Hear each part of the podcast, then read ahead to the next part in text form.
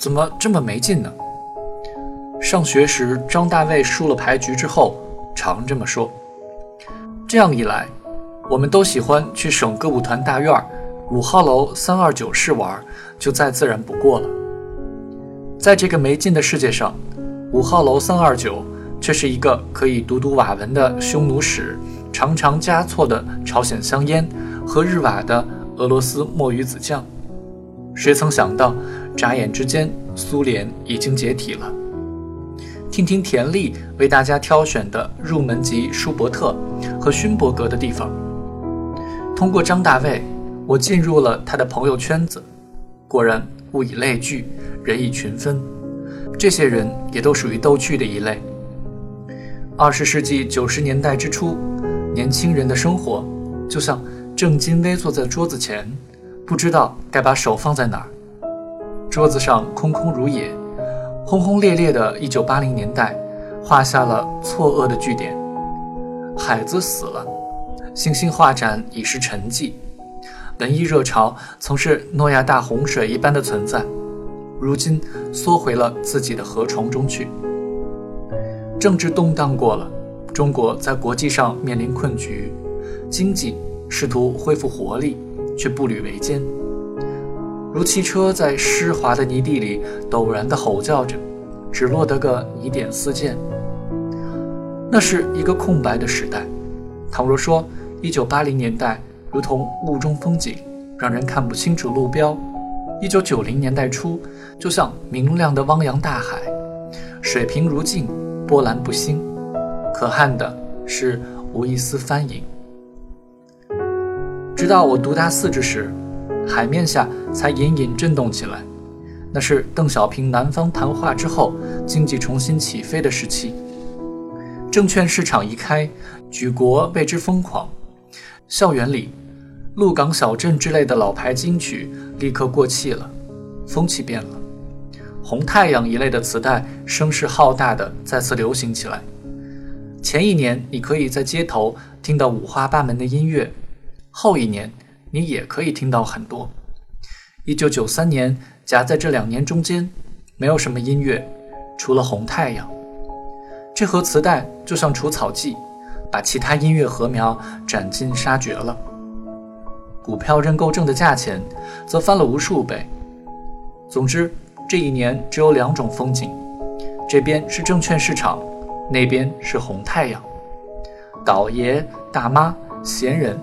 谨小慎微的干部，去准机会的各色人等，潮水般涌入股市，脑中兀自盘旋着“太阳最红，毛主席最亲”的旋律。在这样的时候，与瓦文和加措来往，无论如何也是赏心乐事。直到现在，我也不确定瓦文为什么住在那儿，似乎是因为他与院子里的其他人一样，隶属于省文化厅。那院子里。衣香鬓影，美女如云。女舞蹈演员们步态柔软，风姿绰约，颈间总是垂着大大的金色圆耳环，是他们这一行里永不过时的配饰。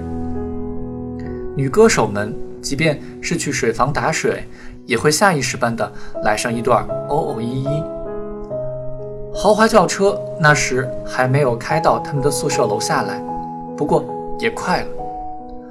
新时代即将于羊皮鼓动起来。瓦文和加措都是二十七岁。瓦文本名叫甘书恒，是个胖大汉子，留着古画中人一般的介于虬髯与微姿之间的潇洒胡子。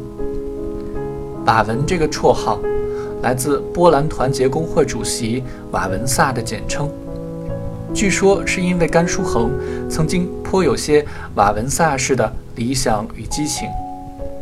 如今这个时候，他自然偃旗息鼓，乐得逍遥了。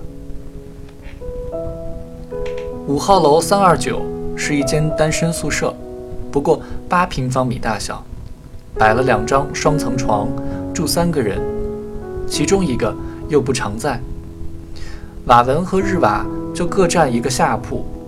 宿舍墙上贴着瓦文的一幅字，其中一句是“于必须辽阔，同其流”，看着像赵孟俯，又像米芾。问了瓦文，原来是临摹的小米，米芾的儿子米友仁。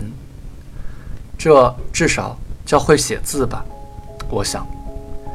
屋子里还摆着各种小物件：青花瓷瓶、北九州时期样式的日本陶器、芝加哥餐馆里的印第安人头像烟灰缸、一只巨大龙虾的头等等。屋子虽小，却是一个温暖可亲的所在。日瓦是个高个儿，手长脚长，总是舒舒服服地瘫在两张双层床之间的化纤地毯上。他被叫做日瓦，是因为喜欢日瓦格医生，自称小说看过两遍，电影不容易反复看，也看了三回。瓦文在省博物馆工作。日瓦则是这几个人中唯一真正属于省歌舞团的职业编剧。我第一次去三二九，瓦文说到了这儿，访了咱的贼山，喝了咱的贼水，就必须守咱的贼规矩，说咱的贼黑话，起个咱的贼混号。又说瓦文和日瓦的绰号是他俩互相起的，如今要把这股风气推广开来。所谓黑话，除了他俩之外，别人说不来。比如瓦文渴了，就指使日瓦。阿扎破财，拿些冷茶吃。日瓦想抽烟，就对瓦文说：“何以解相思？唯有淡巴菇。”我插嘴问：“什么叫淡巴菇？”日瓦说：“过去中国人管烟草叫淡巴菇，是 tobacco 的直译。”说罢。